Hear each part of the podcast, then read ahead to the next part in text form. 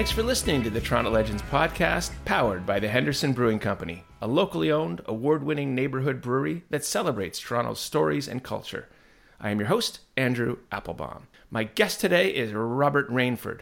Rob is a professionally trained chef, the author of Rob Rainford's Born to Grill, and the former host of License to Grill, which was a wildly popular Food Network show that aired in Canada, the US, Australia, Africa, and Asia, pretty much around the world. Rob loves to grill, and for him, it's all about entertaining and spending time with friends and family.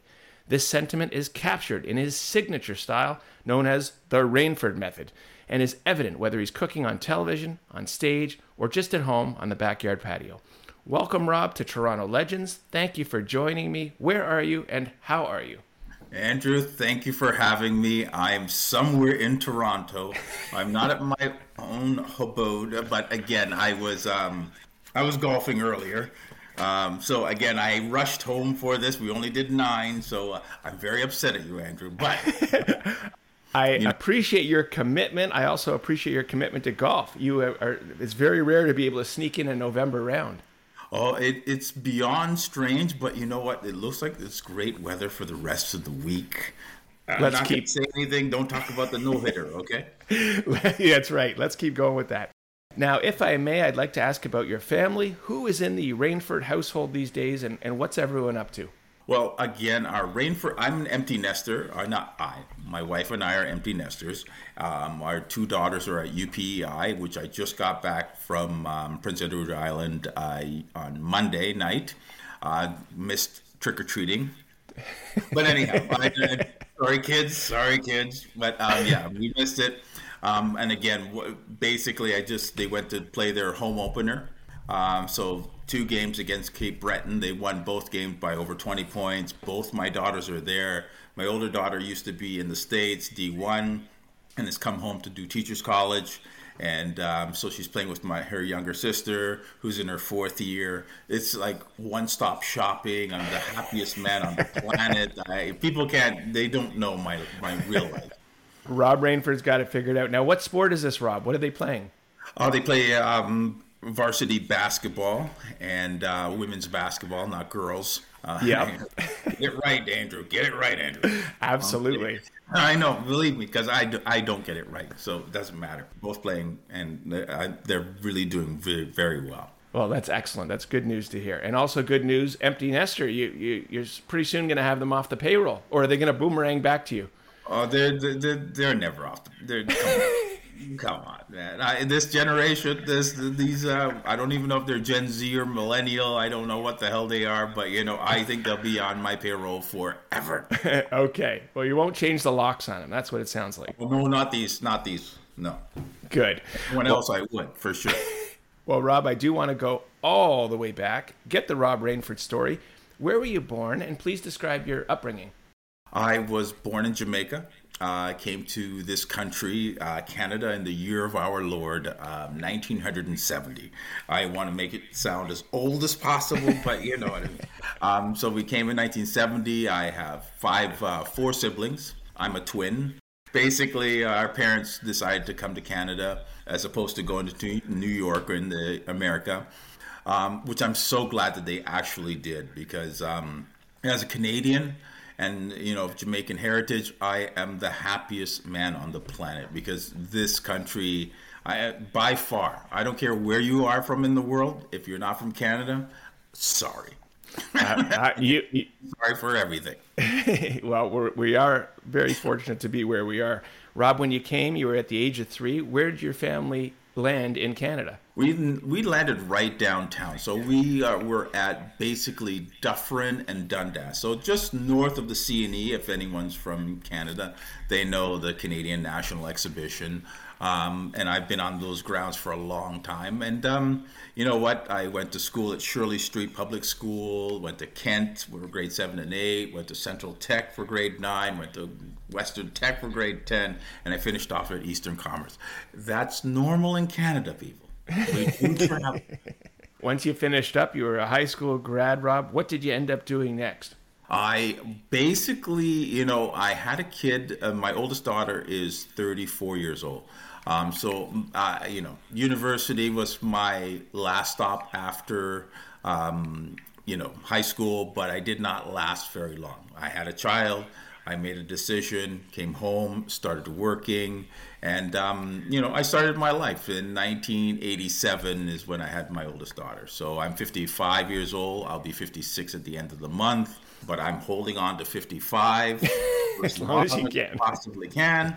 Um, but again, you know I um, just basically started life um, not on my own terms, but when you have to make decisions, hard decisions in your life, I think it's always best to go with the one that keeps family first. And that's who I am. Well, that is certainly part of your whole theme. And in terms of family first, you're now making decisions for your family. How did you end up at George Brown College? Uh, so I basically had the, my child in 87, uh, and it was a previous relationship. And um, so it took me off the path that I really wanted to go on. And I'll, I'll, backtrack by saying this. In 1977, there was a basketball camp and a cooking camp. And everybody did the basketball camp. I saw that there were like, you know, 17 girls that were taking the culinary part. And I took the culinary part. um, I played sports for girls, but I also learned to cook because um, so basically, you know, that passion was ignited me in me when I started doing um, the cooking school. And um, you know, I, I, went home to my dad. You know, listen, I think I found what I really love. Um, you know, I still have the the cuff mark in the back of my head um, from my father saying, "Hey, hey, uh, we brought you to Canada not to be a cook." And, and the way that cook came out of his mouth um, really told me exactly what he felt about the profession. And if anybody knows, in the 70s, it was always it's always been a profession, but it's never been an elevated position. Um, you know, the Food Network changed everything. Um, you know, it turned us into rock stars or whatever pop stars. Um, so I get it. I, I, I, I was at the initial beginning of, of this wave. So, but for me in '77, I wanted to do it.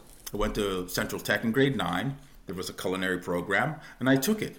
And I loved it. I literally, and again, from 77 to about 80, 81, I came home and I told my father again, I think I found it. I, I, I love this. Was, I didn't bring you here to be a cook. And the cook connotation with him was akin to slave.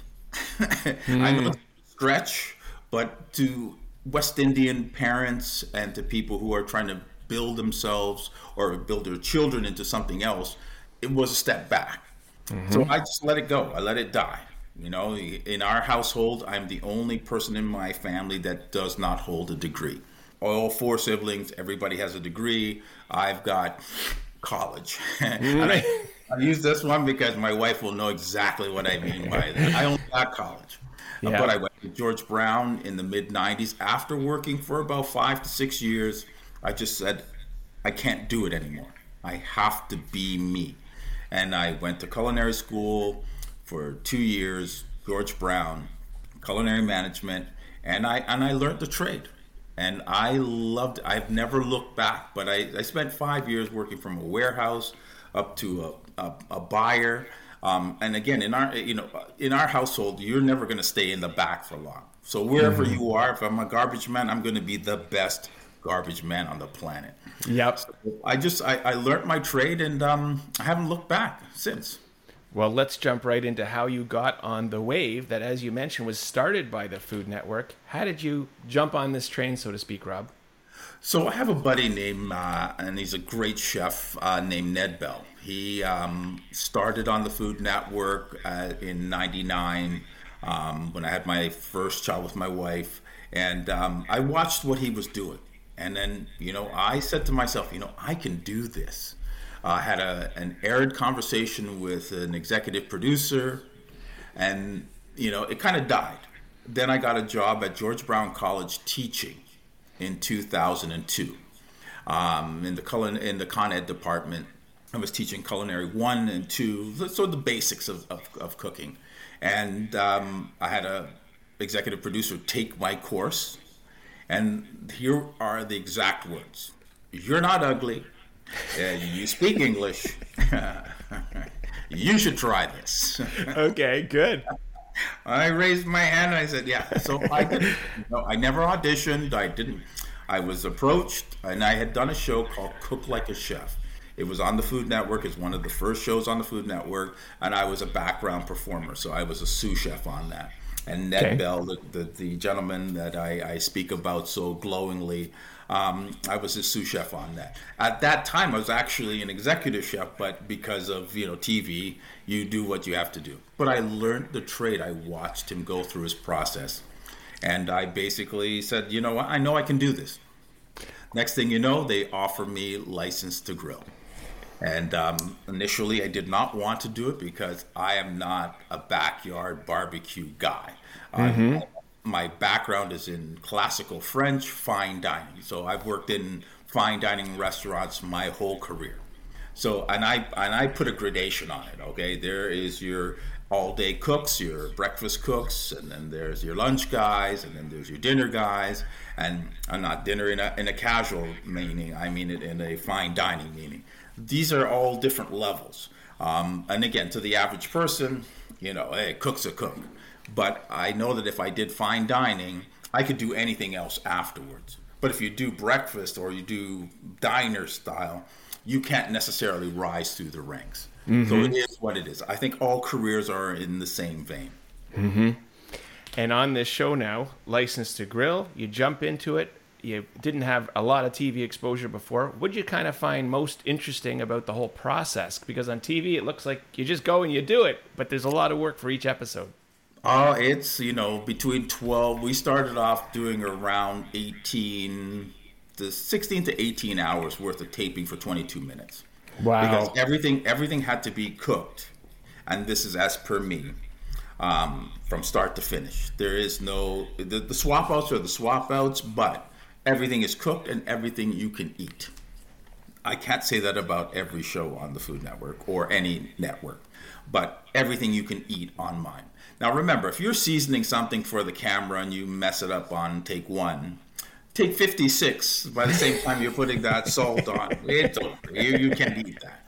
But yeah. again, I I had to learn this trade from bottom up and from scratch and I think it, it, what it gave me was and the, the leg up that I think I have over most people is that I'm a very quick learner. Uh, the first six episodes I never want to see again okay? but yeah. six to seven, I turned the corner, and by 12, I'd hit my stride. I knew what I needed to do. I knew, knew how to speak to the camera, and that's what most people, you know, at home. It's it's one thing to talk to yourself, mm-hmm. but to pretend that the customer or the guest and the, the client and all these people that are watching you are right there. I'm I'm always talking to you, Andrew when we were we're having a conversation i'm talking to you. I'm not talking to the you know the the, the thing behind you on your right hand side there and whatever that ring light is over there on the side. I don't know if it's a ring light or not but i'm not talking. I'm talking to you. And that's what i think people understand about me is that i have that gift that i'm able to have a conversation with anyone from a janitor to a ceo well, connection is so important, personal connection. The other thing that was important was your catchphrases. And I believe your signature line from that show was Look at those beautiful char marks. Would you say you had any other catchphrases? And do people spit them back at you to uh, show you how they're viewers? Mute your camera. uh, again, yes, yes. I uh, the, many people have told me that there are tons of university drinking games two license degrees. yeah. uh, that's the highest compliment you can get, Rob. okay, I'll take it. I'll take it. now, I want to talk about how you morphed, I guess, your TV show, uh, pivoted, may be the right word, into a book. You added being an author to your skill set. In 2012, Rob Rainford's Born to Grill was published. This book included over 100 recipes, 20 complete menus, all designed for a backyard barbecue. How did the book project come about? Uh, the book project came about with me trying to pull myself away from just the TV show. I, I, I, want people to know that, you know, on TV you see what you see, but my real life cooking, how do people cook without the Gordon Ramsays and uh, and all these people who, who sort of have like you feel they have everything behind them. I'm by myself. I travel mm-hmm. alone. I do things alone. I don't have an entourage. I just do what I do, and I'm I'm really happy to say that you know whether it's a knife fight or a uh, cooking competition, I can do them both. Okay, mm-hmm. that's just who I am, and I and again, there are a lot of people that are in those positions that are telegenic. That's a word that I heard many many times. As if you have the face for it, then people will believe this. But I always wanted to have that background that you know, hey, this is what I do. So if you whether I cook a grilled cheese sandwich or a tuna fish sandwich or foie gras. It's all me. I can mm-hmm. do them all. I can hit for the cycle. I, I can, you know, that's and that's important to me. Not that it really means anything, because at the end of the day, um, you know, you're either popular because that you are, you know, people identify with you, or you have a big marketing machine behind you, and, and you get promoted that way. I've been working on my new show, Rob Rainford is Hungry, for about three years now. And I know you haven't asked me this question yet, but I'll just preface it by saying that I do have a new project in the works. Uh, I, you know, COVID slowed everything down, but I am, you know, executive producer, part C, not part CEO, and mm-hmm. I only have one other partner with me now. So I don't work for someone else. I'm doing stuff for myself. Let's jump right into this. What is this new project, and when are we going to see it? So basically, what we'll do is we'll try to tape for 2023, so at the beginning of this cycle. So hopefully by December, we tape the first episodes. Um, if we don't get that done because of whatever, we'll tape in January and it'll be on for the fourth quarter in 2023. So um, we have Discovery, we've got CW, uh, I've got a huge following in Africa, and I have about 64 different countries that I can choose from to to air this uh, project. And I haven't, I've been reticent to talk. Like you should never talk about something until your first check clears the account. yeah, the first check hasn't cleared the account, but I feel much more comfortable saying that this is a project that I've been working on again for three years. Um, and uh, I know for a fact that even if it were to be kiboshed at this point, there's the internet. I was told about YouTube, you know, 15 years ago. And I said, You what? yeah, yeah, me too.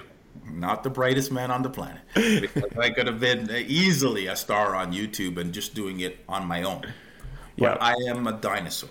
I love network shows. That's how I cut my teeth. No one on this planet has watched more TV than Rob Rainford. well, there's still a role for network TV. Why don't you talk a little more? What is the project based on? So the project is based on Hungry, and I have an intellectual conversation with a celebrity about the time in their life when they were hungry. Now, remember, I'm going to have from A to B and to Z and to Z. So it could be, oh, we only had foie gras seven times a week. yes. I'll have that conversation, but I'll also have when, you know, there wasn't enough food, mm-hmm. food insecurity. Um, the project that I'm a part of right now, it's called Feed It Forward. So I left my corporate chef job in September, September 1 and I signed on with a new company called Feed It Forward. My friend Jag Gordon, who has been doing this for about seven years, going out feeding food insecure people in Toronto. And it's been uh, a project, a, a, heartfelt project on his own behalf. We joined, I, I met him just haphazardly. My wife says, let's go to Cafe Dip. It's down on Clinton and um, College Street. Uh, I love the place, but it's not the one that I want to go to all the time. Okay. But my wife's Italian, so you people out there, then I, your wife says she wants to go somewhere, you go. Just, I hear you. Just shut up. So we went, and I met the guy drove in a in a Batmobile. I'm like, uh. going on? And and I had met Jag four years ago with a friend of ours named Sandra Carusi. She just died uh, a couple years ago of cancer, but she was on the radio. She's a comedian, and so we had met and it was just like a rekindling of a of a of an old relationship and we just he goes i'm doing this i go i go i can make this project not better but i can support this Okay. And so basically, since September 1st to now, I've just been doing, going up to Muskoka, going, we went to Cape Breton, 22 hours driving uh, wow. to feed food insecure people after the um, tornado or sort of the hurricane that went through. So I'm, I'm doing what I do, but I'm also, you know, at the end of the day, when I die, I want to have made a difference. Okay. And this well, makes a difference. Well, that is fabulous to hear. And it's going to be uh, a TV project, or is there any kind of ancillary? Would there be a book involved? Would there be other products involved? Uh, there, will be a hundred percent. Like so, uh, uh, definitely a book will be supporting Rob Rainford is hungry, um, and that's the name of the show. It's uh, it's called Hungry, but it's Rob Rainford is hungry, and basically uh, I'll have a, a, whole network of things that will actually help to propel this thing forward. Um, again, you've uh, you've spoken to a good friend of mine, Donovan Bailey. Uh, you know, these are people that you know I know personally, and I told you I only call two people that are not my family, my brothers. Donovan is one of them, and the house that I'm in right now, Kevin, is is also a brother. And these are people that I respect, people who know what I'm trying to to do in my life. Um, there's no sense in trying to just make yourself happy for today I really do believe that at the end of the day, when you leave this planet, nobody's going to say you should have worked 10 more hours. Mm-hmm. Nobody's going to say you had you needed 10 more dollars. That's not what it's going to be about. The people that I'm feeding now really do get um, they don't and the people that I'm feeding don't even know who I am most of the time, which makes mm-hmm. me smile every day because they're just appreciative of what I am doing right now. Well, as you know, the inbox will always be full. You're never going to get it cleared out. You got to do something good for you, good for your soul. The Toronto Legends podcast is powered by the Henderson Brewing Company, a locally owned, award winning neighborhood brewery that celebrates Toronto's stories and culture, just like this podcast. As the days get shorter, for a limited time, you can enjoy their gold medal winning export stout, available now at their tap room and retail store at 128A Sterling Road along the West Toronto Rail Path or order now at hendersonbrewing.com. Henderson Brewing and the Toronto Legends Podcast, a great local partnership. I think our listeners are going to want to know is the Rainford method still going to be in place for your future projects? And why don't you describe what the Rainford method is? So, the Rainford method to me is that I've always looked at recipes as a blueprint but you know that you have a ton of chefs out there that are so they, they feel that they're so elevated above the process that they forget that the average person has to do it so when you say that you need 52 ingredients to start one recipe how many people are actually going to do that recipe mm. I the Rainford method is, and simply put, is to take out all the extraneous things. Take it by like one step at a time. So three steps maximum. Pull it mm. out marinate it, relax, cook it, low and slow, high and fast. And again, just take out all the mess because, and again, there's, and I, I don't want to uh, mention names, but there are chefs out there, or cooks out there, people who call them this themselves cooks or chefs, that you know can't cook themselves out of a wet paper bag. and by watching them, you can tell that they don't know what they're doing. But yet they're out there professing that, hey, I am an expert, I'm subject expert in everything.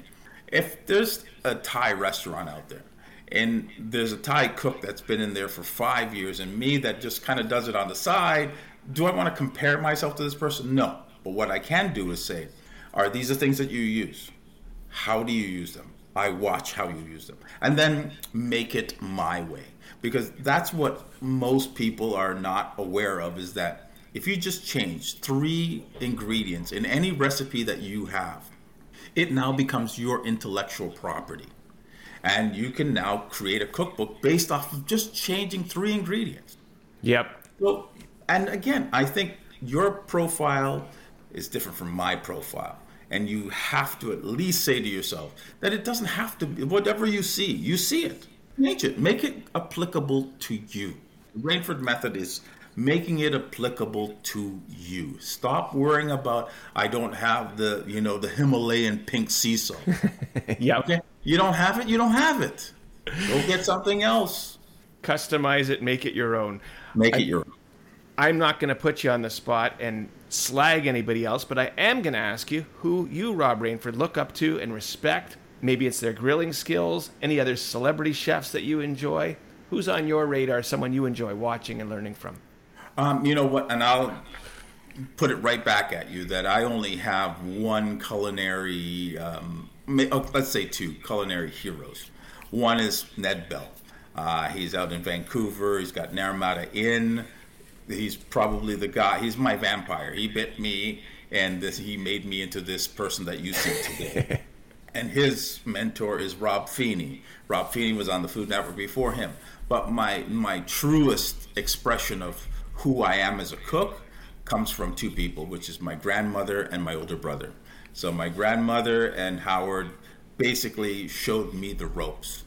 And there's no one on TV that I can tell you I look at and say, you know, oh, that's all interesting. I love watching because I enjoy um, cooking and I love seeing people cook properly. But now you notice with the social media aspect of everything, everybody's an expert. Mm-hmm. And I, I my, my, my my BS meter, and I'm using BS properly because I don't know who's going to see this, is set very low.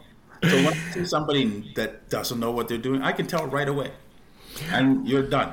And with social media, you just keep scrolling and scrolling and scrolling. Like TikTok, I'm addicted to TikTok, okay. and, and, I don't know why. You know, it said my screen time was down 34% from last week, but that means nothing because I'm on it for like five hours. You know, regardless. But I just love scrolling. I love watching food. I love watching people create food. And if you love what you're doing, great. And if you don't love what you're doing, I can also see that. Because here's a here's a great. So my my biggest TikTok, and I've been on TikTok for about a year, but I probably have less than 20 posts.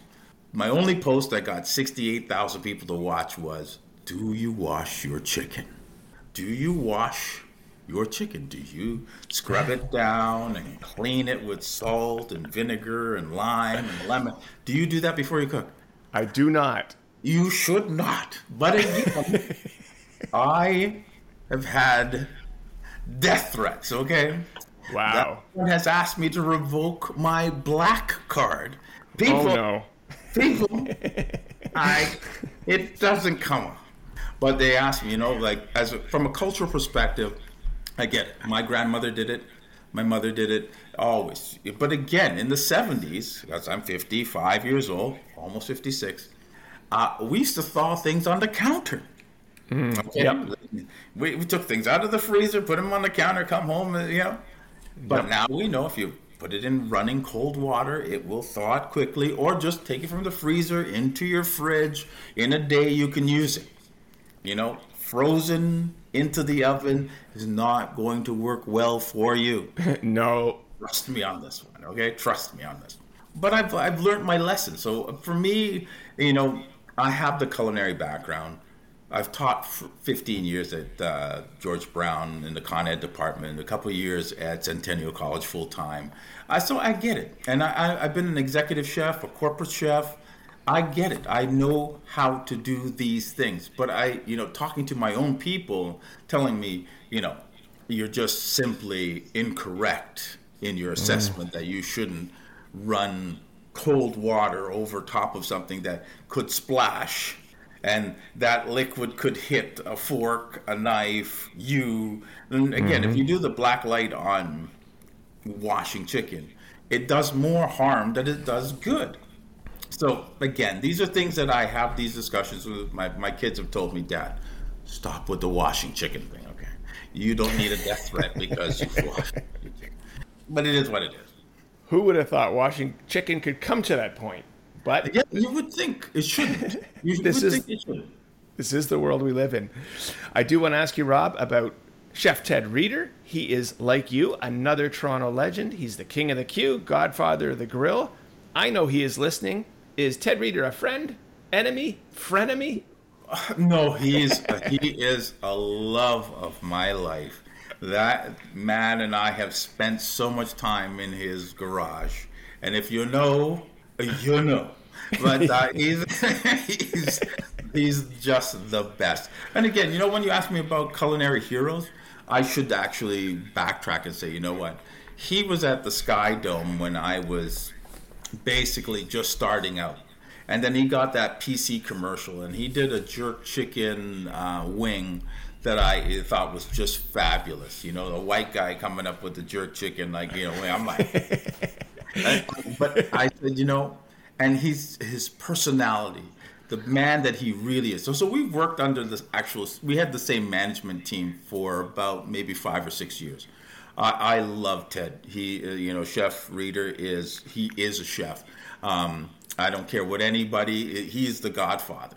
Don't don't don't get it mistaken. Okay, I got a little bit more in terms of I got the Food Network thing, but cult following, that's your man. I love him to death. That's great. I'm with you. So shout out to Ted Reader, another Toronto legend. Rob, I want to ask you, License to Grill, it's been on TV literally around the world. Where's the most unexpected place that you've been recognized by someone? Uh, Romania. Uh, so I ended I ended up you know getting a, an arid email from uh, event organizer to come to a cultural event. Basically, they do open air cooking competitions, and it came out of nowhere. And I'm like, Romania. Hmm. What do I know about Romania?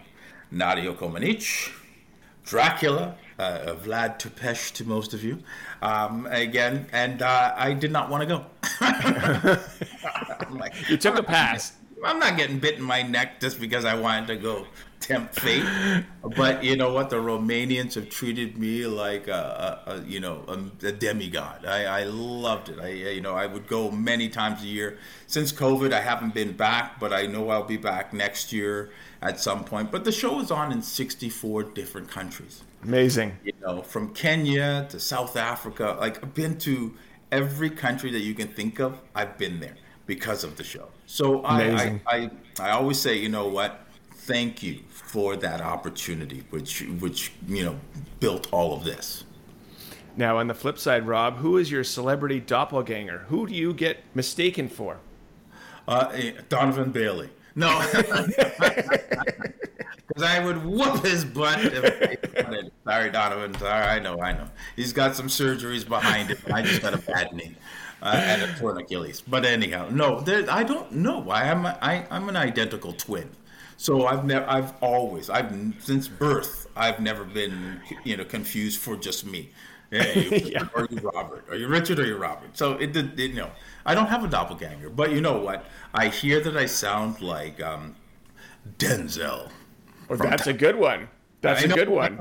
I don't think he's as good looking, but again, no. Hey, hey, hey, hey, hey, hey, Denzel, if you're watching, and I'll call you Denzel because that's your real name. Um, but again, you know, I've I've heard that, but you know, uh, Morgan Freeman, which that one hurts I look at look at me, people. I'm pretty. You're no spots on my face. Come on now. Yeah. You know, I again, but I, no, other than that, nothing. Really, nothing.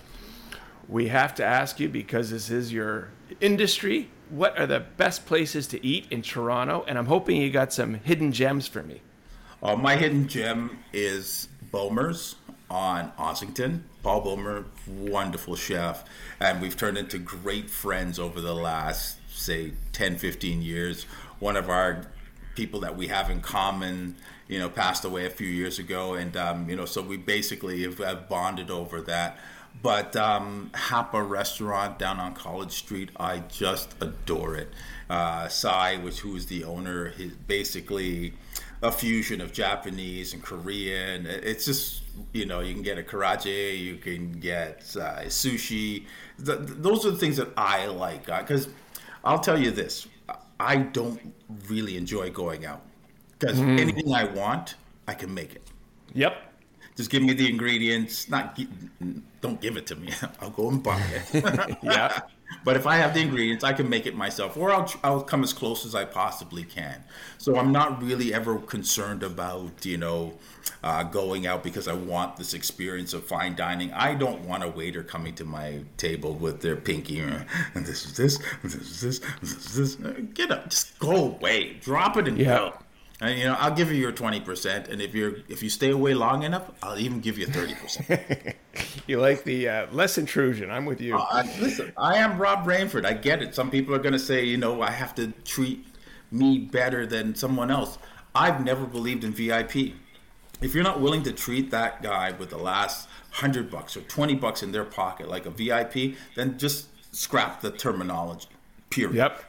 Let's treat everyone the same. Treat Yeah. as you want to be treated. Yes. I, I would be remiss, Rob, if I didn't ask what are the favorite places of yours to eat Jamaican in our city? In our city now, I hear there's a couple places. I haven't been to them yet, but I'll say I, I go to Albert's quite a bit because I love Albert's. Okay, he's at Vaughan and St. Clair. I live on St. Clair. So uh, again, I've always been, but there's Jerry's. Jerry's was there uh, just maybe a couple of years before Albert's, and there's a ton of West Indian spots. Uh, you know, the uh, real jerk back in the day when they were trying to do sort of the fine dining approach to you know Jamaican food. I think there's things that you can make fine dining, and then there are other things that you just gotta leave them the way that they are. Some are home style, family style, and that works. You know, and trying to put rice and peas into a bowl and then stack it and put it in this. Stop it. Yeah. Just put it on a put it on a plate and just let me enjoy it. Put enough gravy that I can enjoy it. That's all I care about. Gravy's the key. Oh yes, yeah. Now, Rob, you mentioned in your past you were involved in teaching at your uh, alma mater, George Brown College. Are you still involved today in teaching or mentoring young chefs? So I have not taught since 2016, um, and only because I, you know, I've sort of evolved away from that process right now. What I'm more interested in is my last um, restaurant position was at a restaurant down on the CNE grounds, and I mentor chefs all the time my I'm accessed if you if you go on my Instagram, I don't even know what it is, but find it. Jeff Rob Rainford something is there. Uh, uh, and again, let me just tell people, if you say Rob, I know that you're not a friend. If you say Robert, I know that you know who I am. Uh, Rob Ah. is a TV personality. Robert is who I am. Uh, my father, my brothers call me Robert. You know, and again, Rob's not a problem. You- You want to shorten anything, you can do that. But for me personally, I know that you know my persona and the way that I look at life literally comes from my eyes and what I've seen, how I see it, and how I evolved over the period of time. The George Brown thing gave me a great base. Centennial gave me another bigger base. But when you're teaching, you're put in a box. And you really can't go outside of that box. And anyone who knows me knows that I really can't go five minutes without saying a four letter word that And Uh-oh. my best, Andrew. I uh, believe I'm self-editing, and if you hear any glitches and the MK MK Ultra thing there that's happening right now, uh, you know, I it's only because I'm self-editing because I know, you know, could be somewhere else. Well, you've done a good job of keeping it clean. I'm You trying. know, you know, you mentioned something very interesting when we talk about the business of being Rob Rainford. As you just kind of alluded to, Robert is you, Rob is your brand. What is the importance of the Rob Rainford brand? The Rob Rainford brand is tied into the Rainford method, and it's about being personable. It's about saying the things that I want to say in in an intelligent way. I really don't believe me. If you can only use the the uh, four letter words as the extensive part of your vocabulary, then I you don't get it. But if it's just a punctuation or a verb or an adjective, you know, then then that's just the way cooks and chefs talk in real life. Because I've I've posted a couple things where I've you know used language that wasn't, let's say, G rated. Because License to Grill was G rated. Um, but and Gordon Ramsay is not the only person on the planet that can use that superlative. Okay. Yep. We all use it. But again, if it's to punctuate something and not just for the sake of using it, great. But for me, the brand of Rob Rainford is I need to be able to answer the why. And most people on the planet continue to go in that conundrum of, you know, well, how? When, but it's why. Why do you do this as opposed to doing that? The washing chicken is a great example. I say, listen, if you wash it, there's more harm that can be done than good. But then you're going to come with, I've done it this way for 60 years. Well, I'm going to come back with, it's not a safe practice. And you mm-hmm. should just evolve. And if you don't want to listen to me, no problem. That's okay. I'm just one individual on the planet.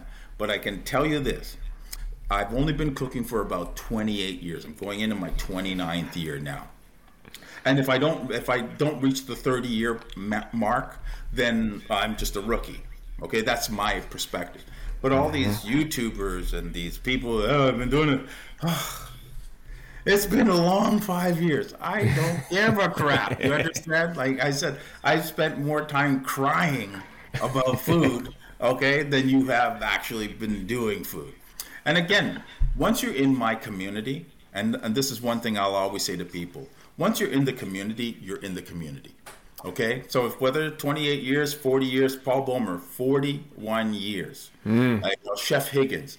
I should have also said, you know what? He's also a culinary hero. Chef Alan Brown, okay, he was the first chef at George Brown that said, you know what, I know you're in your late 20s, but you know what, you can still do this. Yeah. I had a whole bunch of them say, hey, you're just too old. You're not going to hmm. make it. Okay, I had that. So knowing that I've had, you know, from you can make it to you're too old, I get it. I, I just need to tell people I am your inspiration. And anyone that's on Instagram knows you send me a message, I'll try my best to get back to you personally.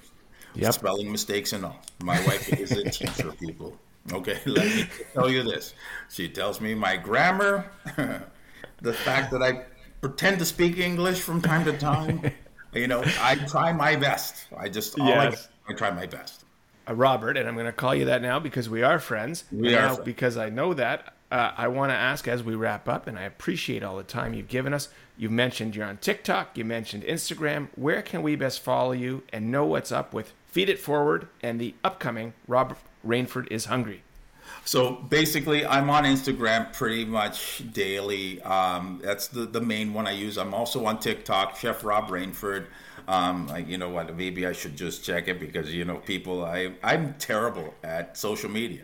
I can't believe that I. Uh, so yeah, it's Chef Rob Rainford on um, Instagram, and just Google me. You can you can figure it out. I, I, I should get another follower because uh, Andrew, I think I've gone down a follower since I've been on with you.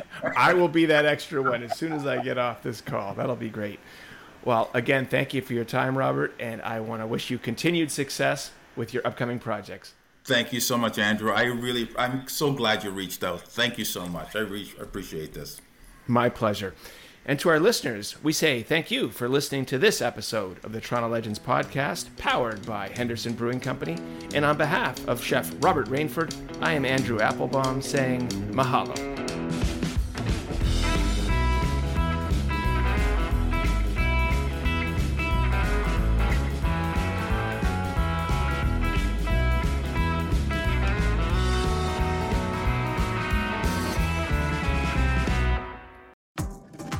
Hi, this is Candace Sampson, the voice behind What She Said.